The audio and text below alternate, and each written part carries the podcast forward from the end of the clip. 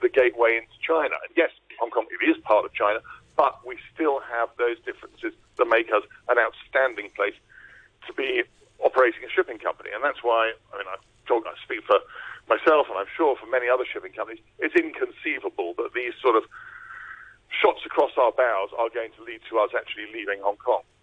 Well, it's good to end the week on a positive note. Thank you very much, Tim. That's Tim Huxley, the CEO of Mandarin Shipping. You're listening to Money Talk on RTHK Radio 3. And also on a positive note, Asian markets are surging ahead at the end of the week. In Australia, the ASX 200 is up 0.2%. The Nikkei 225 in Japan is up over 1%. The Kospi has jumped 1.25% at the open in South Korea. And here in Hong Kong, looks like the Hang Seng is going to add about 180 points, taking the index to just above 24,900 at the open, if the futures markets are correct.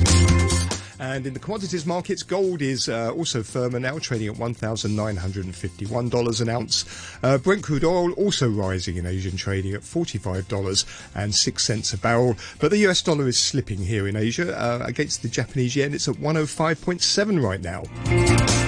Thank you very much for listening this week. Do have a great weekend. Stay tuned to Radio 3 for back chats with Hugh Chiverton and Danny Gittings in just one moment. The weather forecast for today, mainly fine apart from isolated showers. Very hot during the day. The maximum temperature is going to be about 33 degrees. And there will be a few showers in the next few days. Very hot over the weekend. The very hot weather warning is in force. The temperature out at the observatory right now, 29 degrees. And it's 81% relative humidity. 8:32, here's Ben Che with the half-hour news. The Justice Secretary Teresa Cheng has started proceedings to halt a second private prosecution brought by lawmaker Ted Hui. This time, it's a case involving a taxi driver whose vehicle ploughed into a group of protesters in Sham Shui Po last October. Earlier this week, Ms. Cheng started the process to halt the prosecution of a policeman who shot and seriously injured a student protester last November. Mr. Hui says he's furious and is considering seeking a judicial review. She's trying to destroy rule of law. She's overriding rule of law with politics and with rule of man. And it's the second time that she intervened in my cases. And actually, she intervened in all my cases. It implies that she's shutting down all legal channels through which citizens can pursue justice through court of law. American officials have declined to acknowledge any plans for a new round of trade talks with China after Beijing said discussions would take place in the coming days. The video conference talks were originally due to take place last Thursday to assess the first 6 months of the Phase 1 trade deal between the world's two largest economies. The Foreign Ministry in Beijing said yesterday the talks were imminent.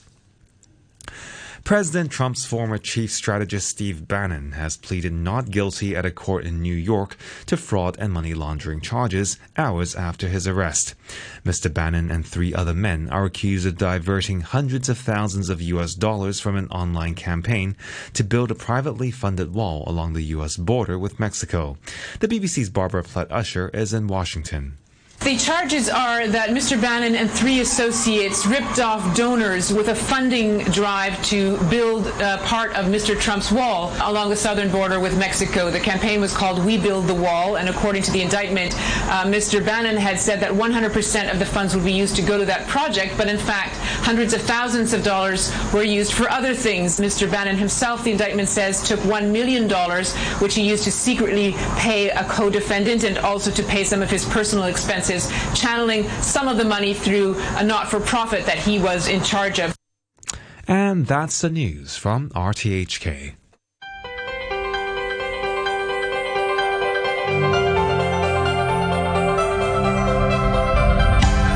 Good morning and welcome to Back Chat. I'm Hugh Chiverton. Your co-host today is Danny Gittings. Danny, good morning to you. Good morning. Today we're talking about the vetting of textbooks and about academic freedom. Publishers informed Liberal Studies teachers earlier this week that some contents of textbooks are going to be revised to help students to establish positive values.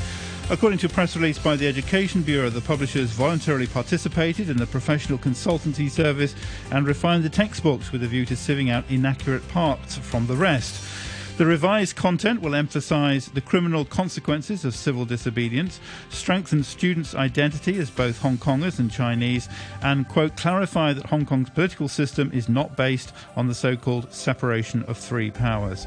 Well, what do you think about the changes? Are you concerned that education is being reshaped in Hong Kong, or is that just what was needed? Is there any real evidence the new National Security Law is in any way impinged on the freedoms that the city's scholars enjoy?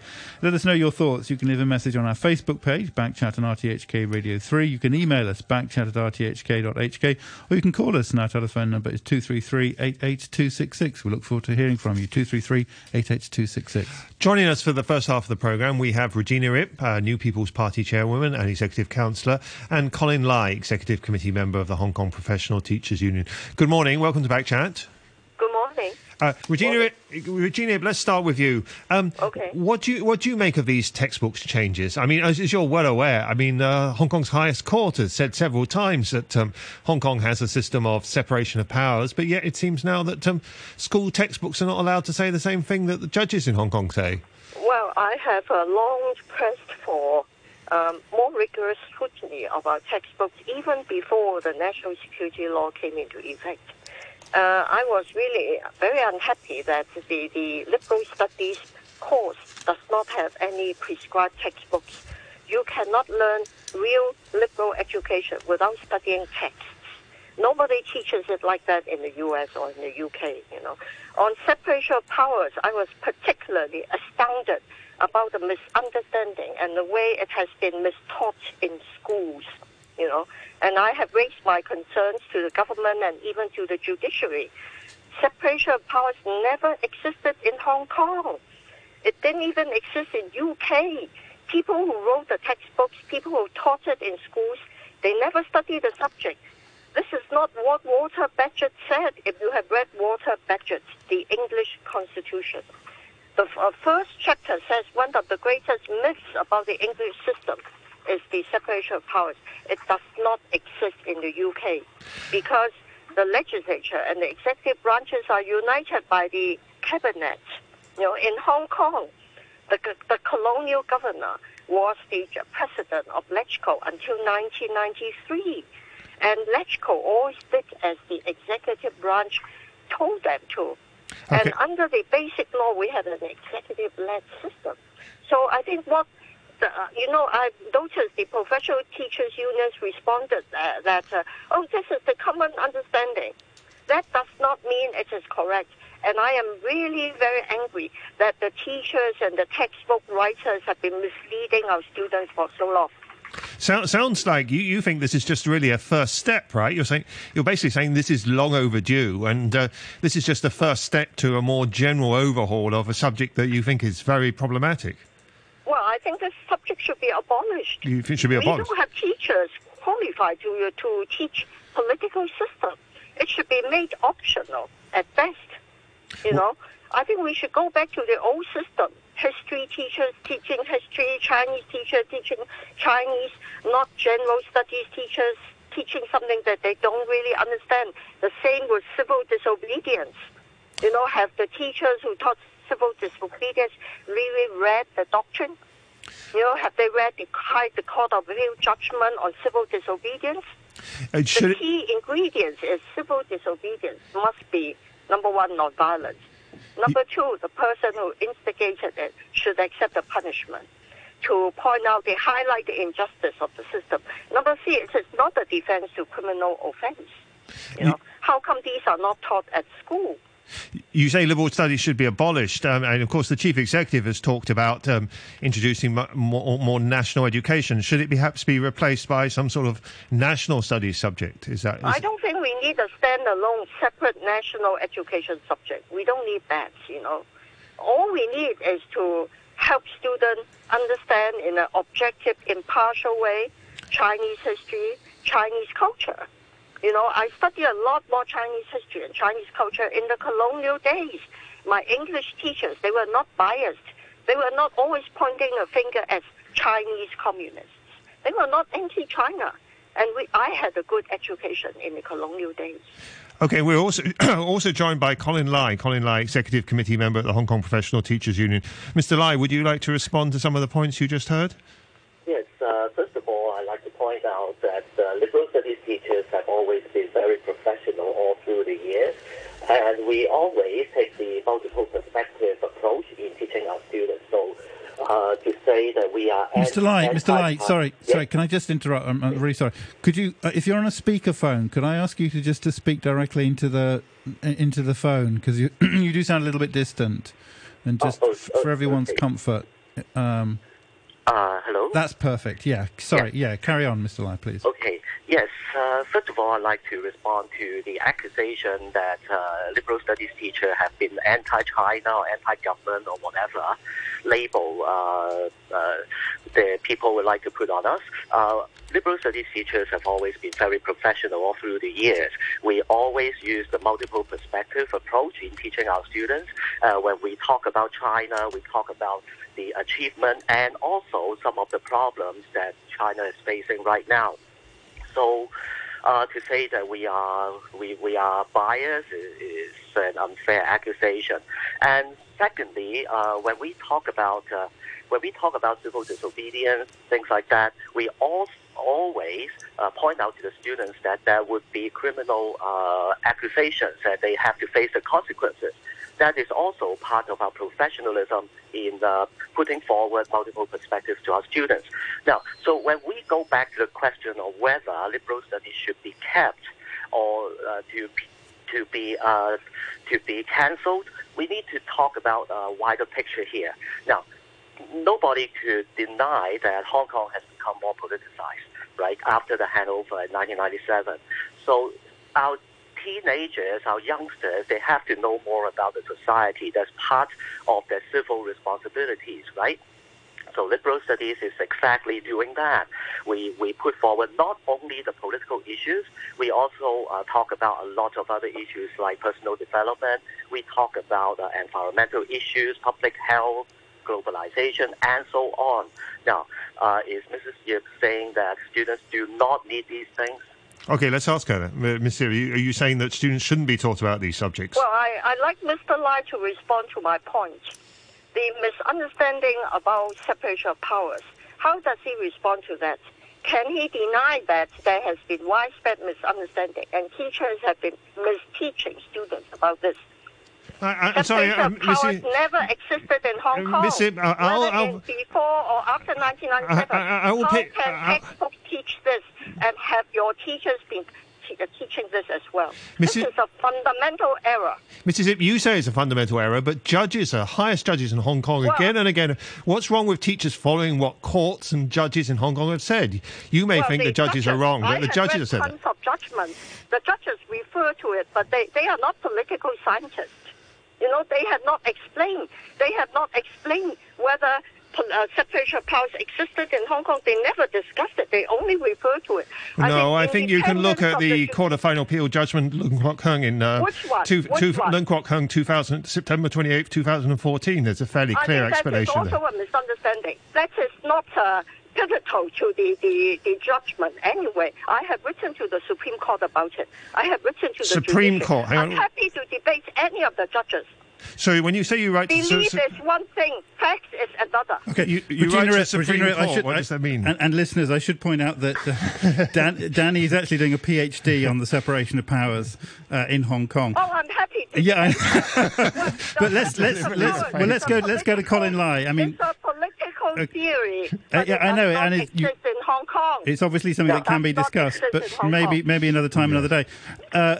Colin Lai, do you want to respond to? That claim by Regina Ip, that objection? Yes, what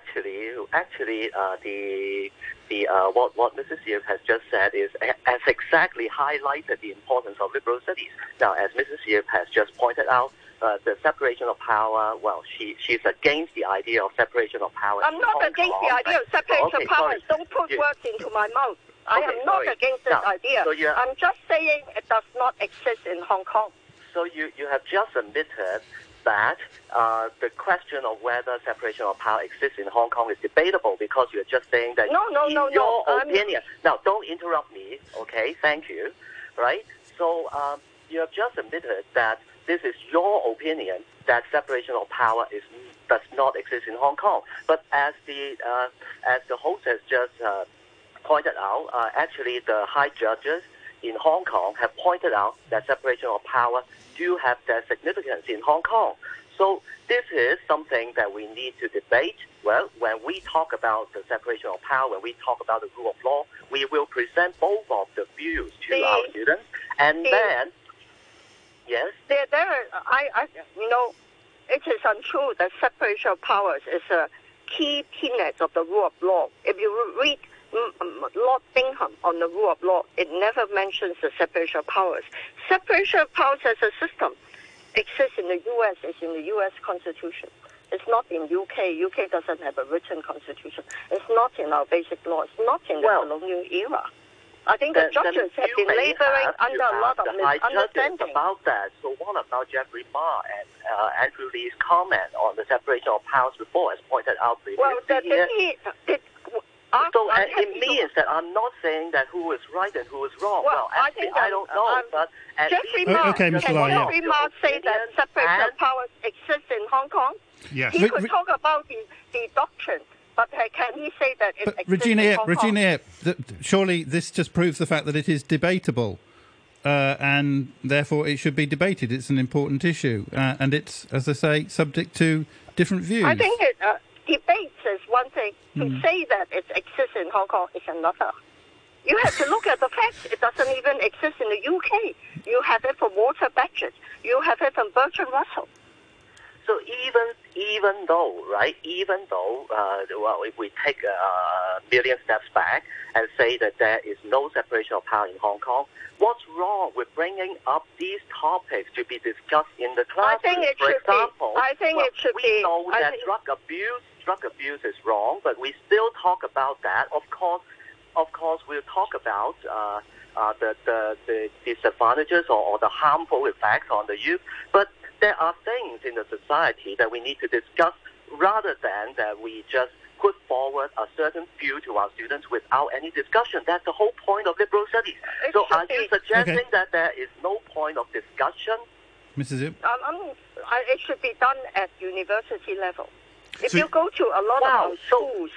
We're going back to a more fundamental problem you are saying that in primary and secondary school there's no room for discussion of social issues. Are you suggesting that? If you want to discuss it, you need to have texts. How come these students are not given primary texts? They are only given school-based texts made up by teachers or textbook writers who don't really fully understand the subject. Well, I really doubt you have visited any of the classrooms in Hong Kong. We all disobedience. How could the students spend 40 or 50 minutes in the classroom without using any text? You should go back to primary materials. Go back to primary materials. We use primary materials. We never give them primary materials. They are publishers have complained about school-based materials making use of publishers' materials. I have never seen Regina, I have two children. I have two children studying liberal studies, and they in their liberal studies course at their school, they're often referred to statements by the Hong Kong government, statements by other people in Hong Kong. It's true they're not given the Henry Bagehot or anything like that, but I think that's a bit beyond beyond the reach of younger students, but they look at statements from the Hong Kong government. They look at statements from other people in Hong Kong. Should be taught at university level.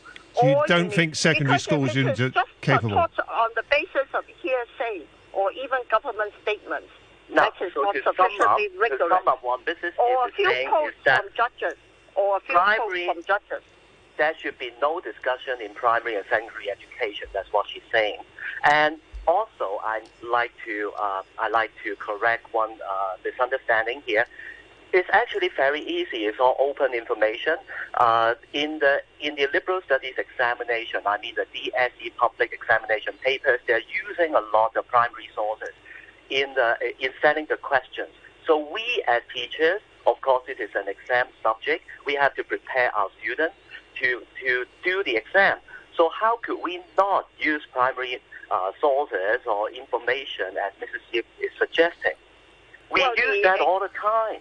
Okay, Mrs. Ip, can I know? Questions are another serious problem. Okay. Now the liberal studies has 6 modules, but the questions keep focusing just Hong Kong issues. You agree it's as good that legislators should protest in order to check the government? Only one narrow aspect based on news, not based on theory, not based on in-depth study or analysis. If you want to quote judges, I can tell you one judge, Judge Ronald Russell Coleman, said in his judgment, academic freedom in the Basic Law really means freedom, academic freedom of the institution.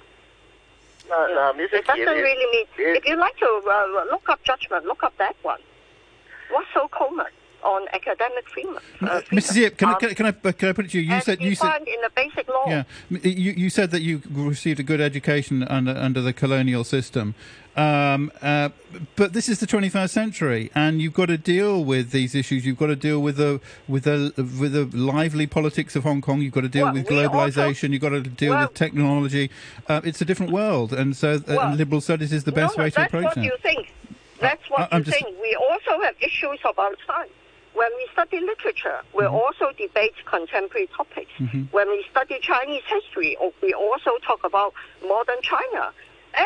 Every subject could have a critical thinking element. But it seems like you don't want that in liberal studies. People should not think that only liberal studies could teach critical thinking. And there's a lot of misunderstanding about critical thinking anyway. Mrs. Ye, do you think that there should be no discussion in primary and secondary education? That's what seems like that's what you are suggesting. Depends on how it is done, whether it's rigorously done based on text. All I think is really primary school students, teaching them separation of powers. If you teach it in too superficial a way, studies in primary education, we are using that as a senior secondary subject. Well, they are about to be adults. I have seen one P2 civic education test, which asked the students simply to answer on which day a policeman shot somebody. Is that liberal education? Well, what is the point of teaching students that? Focusing on a police shooting somebody. You can't just pick out a statement from a. I don't know where. I can show you lots of textbooks, lots of teaching materials, which appear way beyond a real liberal education. So what do you think liberals do? Bias, bigotry, stirring up hatred between different sections of our society. What do you think liberal studies should be replaced with, Regina Ip? You said you'd like to see it abolished. All universities now teach first year compulsory general education, as in American universities. Liberal studies can be made optional, and I think students should be required to study, choose one subject from three different areas: social sciences, humanities, and the basic sciences. I think liberal studies, I would much rather do Chinese history, Chinese culture, English literature, or world history, because liberal studies has become a core subject.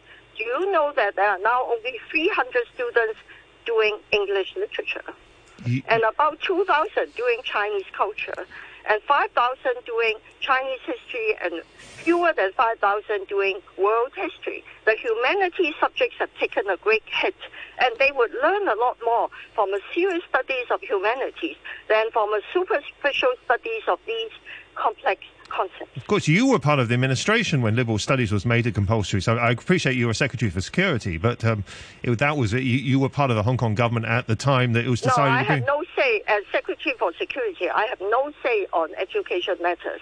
And when I returned from the US in 2006, I have been writing for 10 years, more than 10 years, against this subject. Not because of the National Security Law. I have to go, I'm afraid. I can debate you some other time. Okay. I have written tons of letters to Michael Sun, to Ho Shao Lan, and to Lam Dai Fai as education panel chair, voicing my dissatisfaction with the translation of critical thinking and other problems with the new secondary school curriculum. Yes, may I respond? Okay, Regina, thank you very much indeed for joining us. I should say she did plan to go at this time. 5 minutes earlier. She's not walking out or anything like that. Thank you very much indeed for joining us, Colin Lai, you wanted to say? Yes, I think Mrs. Yip has just exactly highlighted why we need liberal studies in Hong Kong. First of all, we are not living in the past. right? Hong Kong society, as with the world, is changing very quickly, and so our students need to have the ability to respond to a lot of things. Now, even though we are an economic city, as people say, now even in the business profession, we need to take into consideration many of the social and political issues in the society. So that's what we are trying to do in liberal studies. Second, the world is changing so rapidly, so we are talking about we are teaching students the skills to deal with these changes. Now, in liberal studies, we don't give a definite knowledge or text to our students, as with what we call conventional subjects like English literature or history or so on, right? We use current issues to discuss with our students what the society is doing right now, right? So that when they leave the school and enter the society to work, they will know the skills on how to tackle with different situations. And whether or not liberal studies should be made a compulsory subject or an optional subject, well, I think we need to go back to a fundamental question, is that whether civil responsibilities, whether a civil society, whether civil awareness, these kinds of things should be a basic element in the make-up of a teenager. I think everybody needs to have a knowledge of some of these things, and that's what we are exactly doing in liberal studies. And I'd like to repeat a point that in liberal studies, so far the teachers have been very professional, right? At the beginning of the DSE curriculum, many parents or the society has a lot of doubts about the subject because it's something new, right? But all through the years, we can see that the liberal studies teacher, because of their professionalism, has built up confidence among the parents in Hong Kong. So now, yes. Do you accept there always will be some exceptions? How about that example Ms. Ip has cited, although clearly P2 is not from liberal studies, but of an exam or assessment question asking about the day that police officers shot a protester. A large number of teachers of liberal studies in Hong Kong, the majority may be professional, but there will be some exceptions. Well, so that's the same with any other subject, right? So if math teacher, Chinese teacher, English teacher, right, PE teachers, they could make mistakes. Of course, we are human beings, we make mistakes. So when we make mistakes, okay, so let's correct them. We can point them out. I'm not saying that we are always correct. So, but I just don't want the society or some politicians to use liberal studies as the scapegoat for some of the social phenomena that we are facing now in Hong Kong. And liberal studies should be treated no different to other subjects when we are dealing with teaching methods or the professionalism of the teachers. And do you accept that you put forward a very strong case why you think liberal studies should stay, but realistically, the chief executive has already said there are going to be fundamental changes to liberal studies, and you might not want that, but you just have to face that reality. Well, every subject has to evolve with time, right? So liberal studies is no different, as I just said. So especially because liberal studies is dealing with the current issues, so there ought to be changes all through the years. After all, liberal studies was introduced in 2009, right? So it's all over 10 years. So if the government thinks it's time to make some modifications, of course we are open to that idea. The important thing is whether or not the review of the curriculum or the examination is open and professional and would take in opinions from all walks of life instead of just maybe the government's view or some politicians' views. Okay. Well, Colin Lai, thank you very much indeed for joining us, Executive Member of the Professional Teachers Union. Two academics who will be joining us after the news at 9. We'd like to hear from you as well. Drop us a line, backchat@rthk.hk. Paul, where is that email? Paul in Tai Po says, what I gleaned from reading through my son's liberal studies textbooks is the Genesis 3 dynamic of putting your feelings and physical interaction with the world between oneself and the rule of law. I therefore find myself myself in the position of being in complete agreement with Regina Ip. Liberal studies should be removed from school curriculum and replaced with something practical. That's from Paul. Interesting comment. Thank you very much indeed. The weather, mainly fine apart from some isolated showers. Very hot during the day. Maximum temperature about 33 degrees. There are a few showers in the next few days. Very hot at the weekend. There's a very hot weather warning in place at the moment. And the latest readings, 29 Celsius, and the relative humidity is now at 80%. You're listening to the news on RTHK.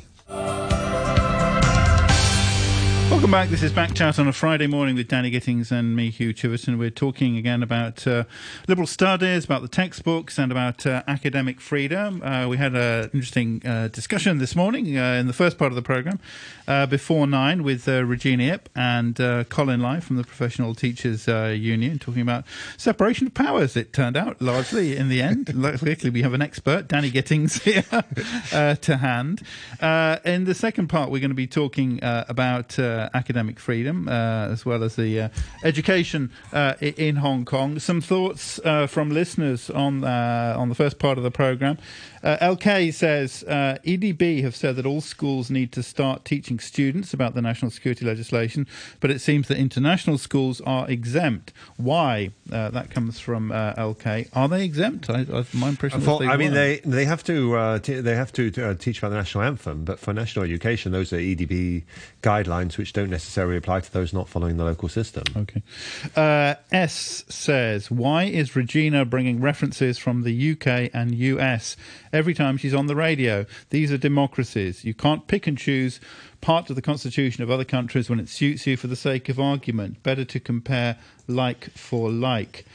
Mike says, history and recording of such misunderstanding of separation of powers. It will be determined by the CCP and NPC, so you minions don't have to worry, just listen to us. And the loudest, Regina, is always right, right? I spoke to an old golf partner last week, retired party chief secretary. One comment was pretty interesting in our discussion when discussing the Sino-British Joint Declaration. I was educated to a new way of thinking, like we all will be soon.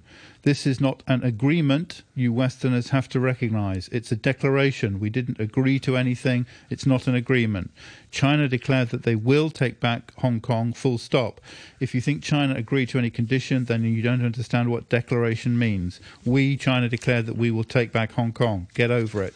I was a little shocked at that statement. I hadn't heard it before. I would like to hear what others might think of that view of history. That's from Mike. Alan says, Regina is ranting about how there is no separation of powers. This is highly disputed. So it's a topic that deserves discussion, not just her plan that she should shout her opinion and everyone else must shut up. She doesn't want discussion, just indoctrination. On the wider issue of liberal studies, like the free press, this is basically now dead in Hong Kong. No teacher will dare to lead a discussion. They must just parrot the government viewpoint and face public vilification and abuse by Regina Julius et al. That's from Al. And S says, Regina needs to be educated about liberal studies. It's more about discussing and debating ideas, pros and cons of a certain subject, even when they disagree with certain views. It is not about regurgitating texts. Thanks very much indeed for those. Backchat at rthk.hk is our email address. Our guest for the second half of the show, we have Professor Wenfang Tang, who's head and chair professor of the Division of Social Science at the Hong Kong University of Science and Technology, and Hoi Hon Wing, a lecturer at the Department of Educational Policy and Leadership at Hong Kong Education University. Good morning. Welcome to Backchat. Good morning. Professor Tang, let's go to you first. Now, Professor Tang is author of an op-ed which appeared in the South China Morning Post. And the title of that op-ed is National Security Law, Hong Kong's Academic Freedom is Perfectly Safe. And Professor Tang goes on to say that Hong Kong has more academic freedom than the United States. So, Professor Tang, would you like to expand on that? Well, let's start with the United States. I know more. I spent more time there. I think in the U.S., it used to have more academic freedom, but in recent years, it's becoming, as China is getting stronger, there's more feeling of threat of China. So any research related with China seems to be under more pressure. You see the cases of scholars with Chinese ties being arrested and facing charges under the name of National Security Law. And also you see the Chinese government-funded Confucius Institutes are under heavy scrutiny by the U.S. government, again, under National Security Law. If you look at other similar organizations like the Korean Foundation, the Japan Foundation, they do very similar things, but they are allowed to operate. Well, how about here in Hong Kong, though? I mean, here in Hong Kong, Hong Kong, I'm relatively new. I have a lot to learn, but from what I can tell, there's more freedom here. One difference is in the U.S., I was told not to voice political opinion in your classes because students may disagree with you, but they feel pressured to not to say anything. But in Hong Kong, it seems like that professors seem to be freer to voice their political views in classes, and you have like I know very well-known case like Professor Robert Chung at HKU a few years back. He challenged HKU for violating Hong Kong academic freedom in Hong Kong. He ended up with a highly publicized victory. That seems to show that there's more academic freedom. Well, that case was something like 17 years. Close to 20 years ago, actually, now. So that was a long time ago. If you look at what's been happening more recently, you look at some academics like Benny Tai losing his job. You look at a number of books being withdrawn from circulation since the National Security Law came into force. Surely those are all credible grounds to understand why people might have concerns about academic freedom. Sure. Well, I'm in academic research. I don't know much about other fields like publishing, right? So from what I can tell, I don't feel any pressure to do my own research. I can pick my own topic. I don't feel like someone is looking over my back for what I'm teaching or what I'm doing. And I can tell on my campus, professors seem to be free to voice their opinions. So what you seem to be saying, particularly pro-democracy opinions. You seem to be saying that from your personal experience and the people immediately around you, your personal experience both in the US and here, that at the moment you feel freer here than you did in the US. But you also say you're not really acquainted with the situation in Hong Kong more widely. Right. That's true. I mean, what I can tell from the National Security Law is that's the reference point, right, we're talking about. And when I look at the National Security Law, it seems to me like it's designed to stop violence, right? If you define academic freedom as overthrowing the government and declaring Hong Kong independence, probably people will feel threatened. There's lots of ways to overthrow a government without violence. I have no intention to do that. So I don't think, and in the meantime, the National Security Law states very clearly that it will protect Hong Kong people's freedom of expression. So as I can see it, I don't see any threat. You're in the division of social science. You must you and your colleagues will spend a lot of time discussing political science, different systems of government. So surely then, if you're talking about changing the system of government, that can be seen as overthrowing a government, and then that brings you into the area of the National Security Law. Well, I see objective, fair, fact-based academic research differently from political advocacy. I'm a scholar. I do research. I use facts. I try to present a view when I teach students. I want to teach them to see the same thing from different views. So for me, that is academic freedom. It's not advocating just one side of the story. Yeah, Article 9 of the national security legislation, the actual law, just says that the SAR government, will strengthen its work on safeguarding national security and should take necessary measures to strengthen supervision and regulation over matters concerning national security, including those relating to universities. So the law says that the government is going to take action in universities. Does that concern you? Well, under certain conditions, right? Taking actions.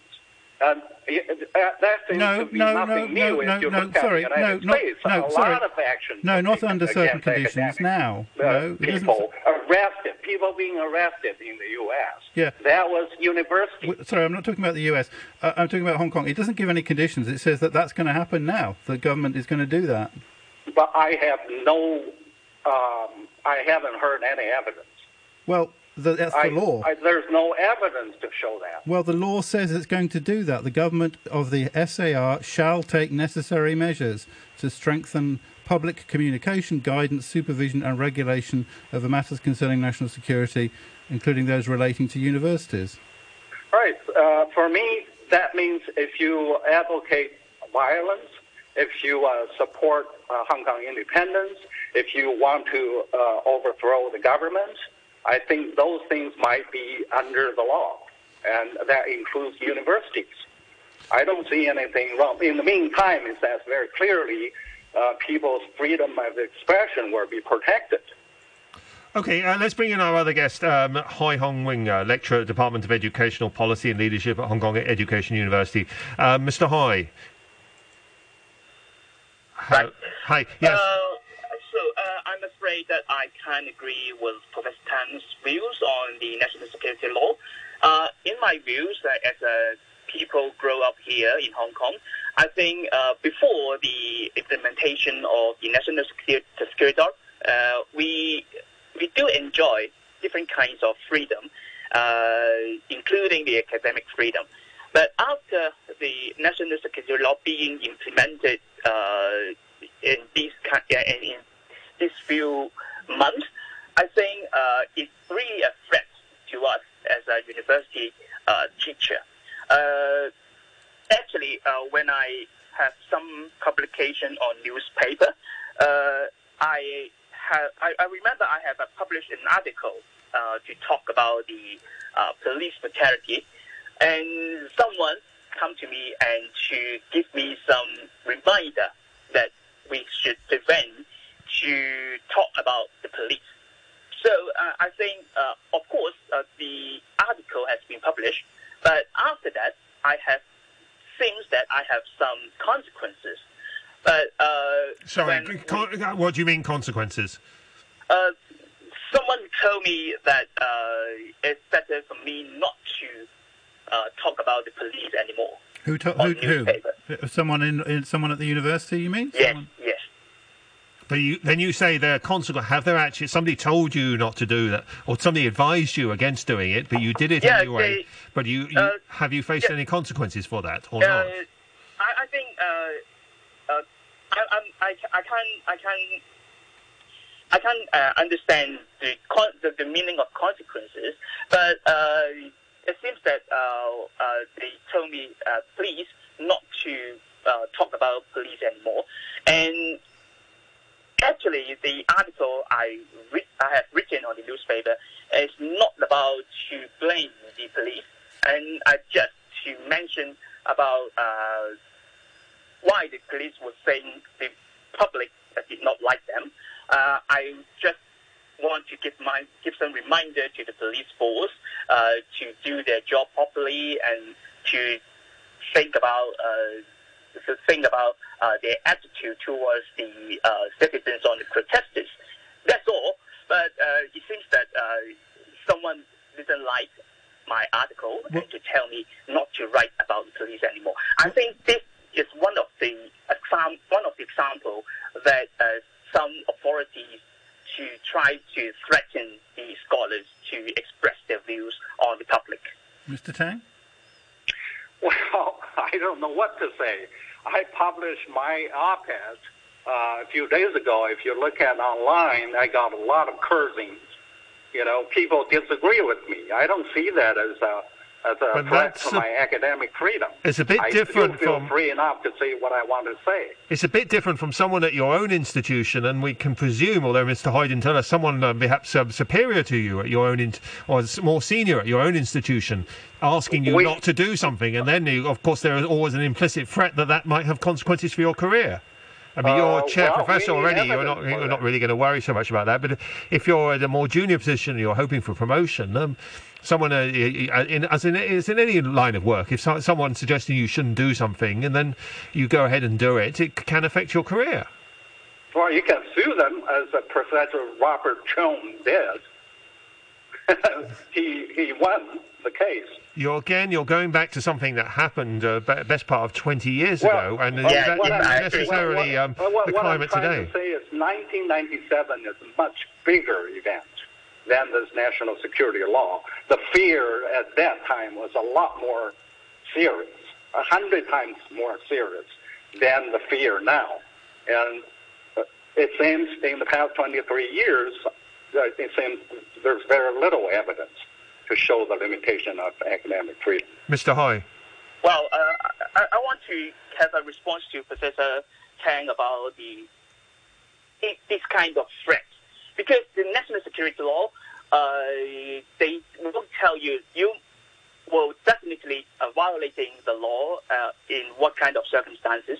But actually, if the law, they will have some effect that the lecturers or the university scholars, they would do some self-censorship. I think it is really a threat to the political freedom, to the academic freedom. I totally agree with you. That's the worst thing, self-censorship. But I think if self-censorship is based on fear, which is not backed by facts, I think the censorship is very bad. But fear... itself is bad for academic freedom. But if we if we have the fear without facts, we can either become activists, right? We can join a political campaign for academic freedom that takes time away from our doing our research, or we can self-censor. And that, again, changes our teaching, our research, and in the process, our academic freedom is limited. But the fear, I need more facts. If you don't have more concrete examples to show me, then the fear is groundless.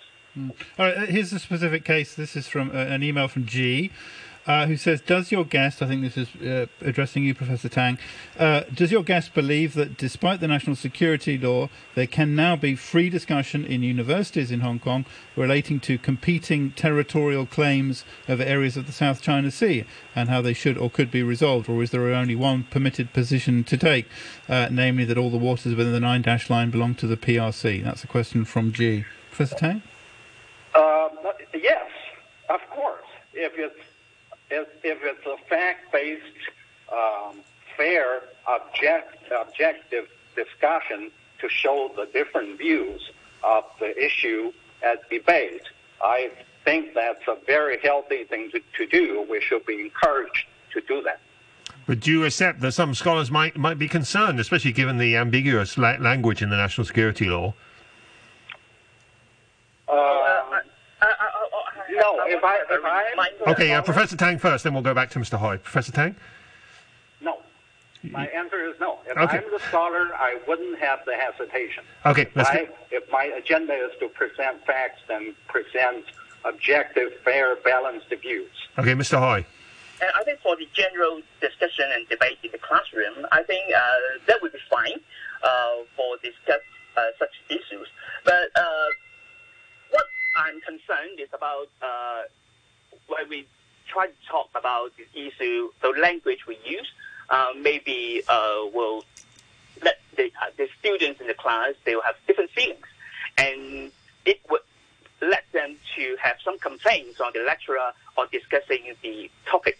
Actually, these kinds of students complain, especially from the mainland students, a quite common practice for them to lodge a complaint to the university authorities on the teachers' political views. I think that would be a very dangerous thing, especially after the National Security Law, because you never know whether the student will think this will relate it to the issues of national security. So I think it's also endanger our freedom of academic in the classrooms. Mr. Hui, should academics in Hong Kong just be a little bit braver? If you want to stand up and say something, then stand up. Yes, we can do that, but we also need to have an preparation for losing your job. Okay, because most of us in the contract terms, we need to renew our contract every 2 or 3 years, and you never know whether this kind of, for example, the complaints on the political issues will undermine your appraisal reports, which will have some effect on your contract renewal. So, yes, we can be braver to stand up to protect our freedom in academics, but we will have, at the same time, we will have some preparation for losing our jobs. Is that something you are preparing for? Do you have any concerns yourself? You said earlier you were advised not to write about the police and you went ahead to do so. Do you ever think, I'm not saying that anyone has suggested to you, but do you ever worry that maybe next time your contract comes up for renewal it might be affected by this? Maybe a little bit, but actually I will try to talk as much as I can to arouse the public to get more attention to certain social issues. That's true. I have some preparation for any time for not to get the contract renewed.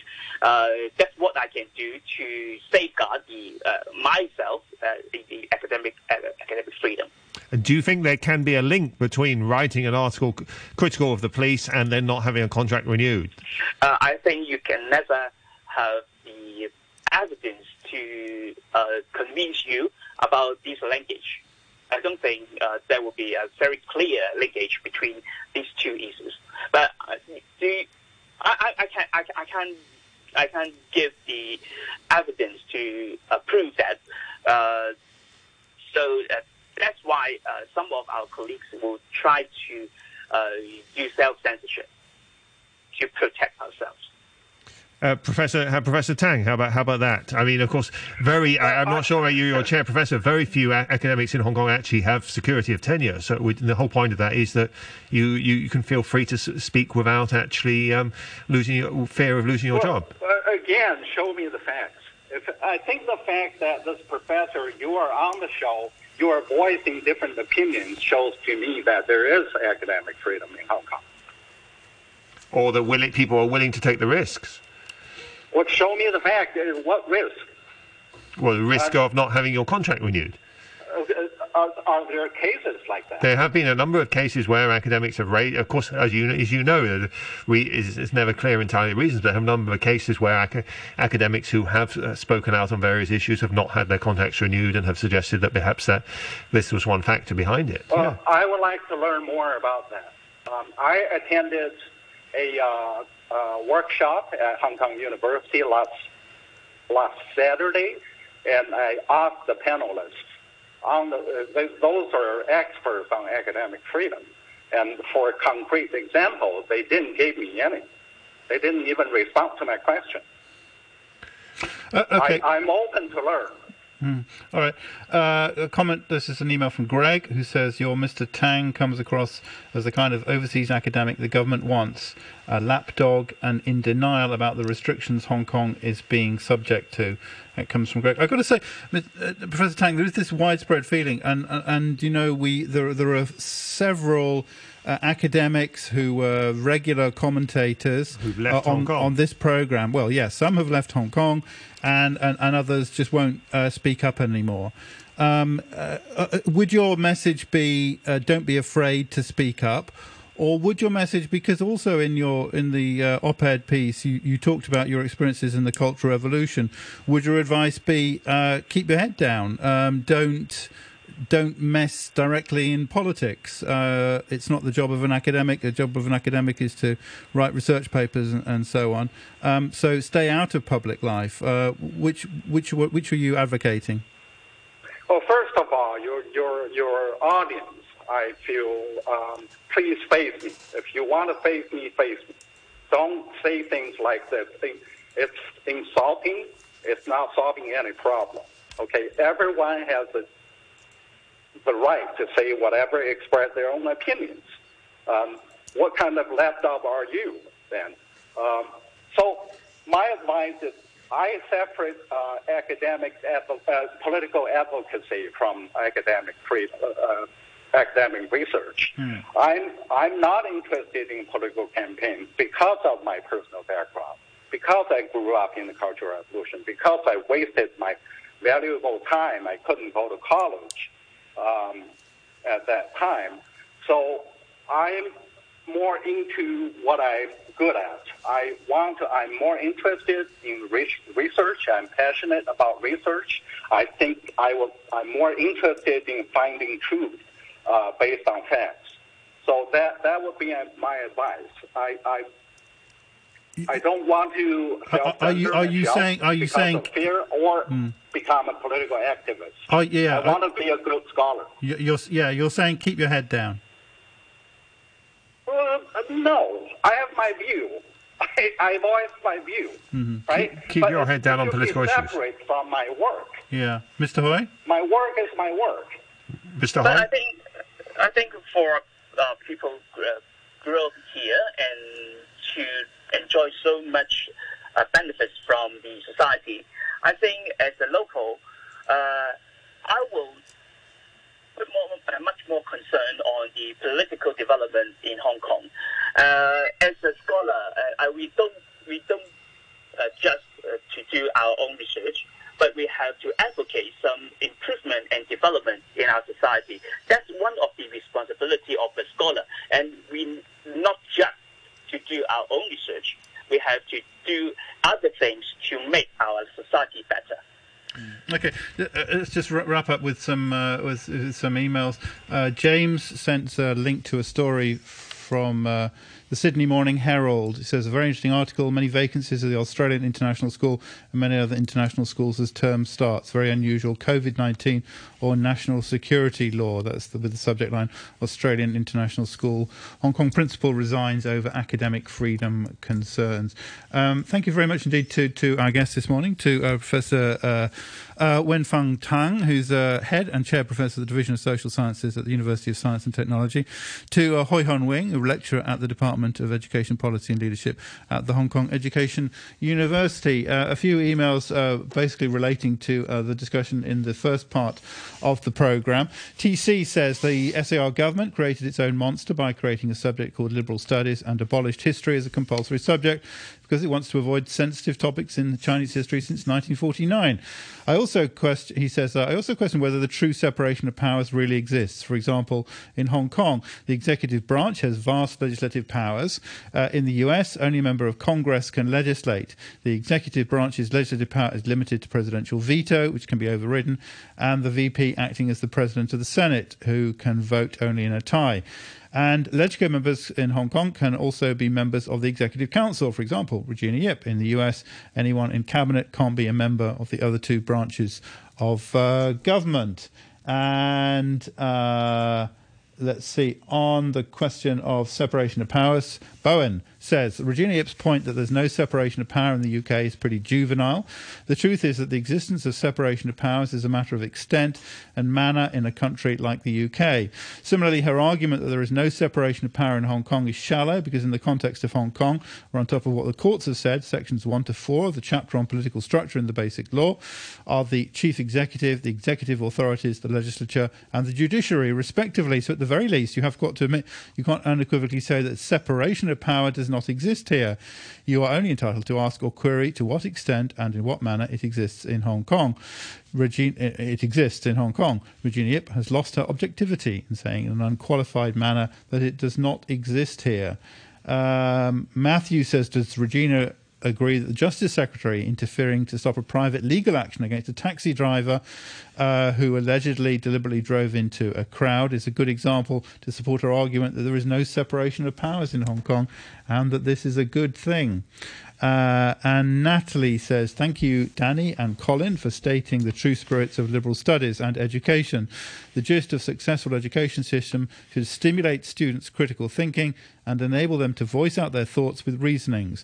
The way how Regina proposed is obviously outdated. In regards to separation of powers, as an ex-student of Danny, I think Regina's view is just unfounded. That's from Natalie. Thank you very much indeed. And CW says... last Sunday, the Hong Kong government never sent a representative to lay a wreath on the 75th anniversary of victory over Japan Day. This is a vital part of Hong Kong history. Thousands of Hong Kongs lost their lives during this period. Is this part of Hong Kong history taught in schools? Why did the Hong Kong government not lay a wreath? That is from CW. Thank you for all your emails and comments today. Thank you very much indeed, Danny. We'll be back at 8:30 on Monday, of course. Here's the weather. Mainly fine, apart from isolated showers. Very hot again, and there's a very hot weather warning at the moment. Light winds, the outlook a few showers in the next few days. Very hot at the weekend. 29 degrees now. Humidity is at 78%. To prevent pneumonia and respiratory tract infection, always keep hands clean and wash hands for at least 20 seconds. Put the lid down before flushing. Add water to U-traps regularly. Cover your mouth and nose with a tissue when sneezing or coughing. Wear a mask and seek medical advice promptly if unwell. Fully cover your nose, mouth, and chin with a mask. Visit chp.gov.hk to learn more. 9:34, the news now with Ben Cho. Former U.S. Vice President Joe Biden is preparing to make the most important speech of his long political career as he accepts the Democratic Party nomination to challenge Donald Trump for the White House. American officials have declined to acknowledge any plans for a new round of trade talks with China after Beijing said discussions would take place in the coming days. The video conference talks were originally due to take place last Thursday. German Chancellor Angela Merkel says her country stands ready to give all necessary help to the Kremlin critic Alexei Navalny after his supporters said he was poisoned. The German Peace Foundation says an air ambulance is poised to leave for Russia to collect Mr. Navalny, who is said to be in a coma in the Siberian city of Omsk. And the U.S. Secretary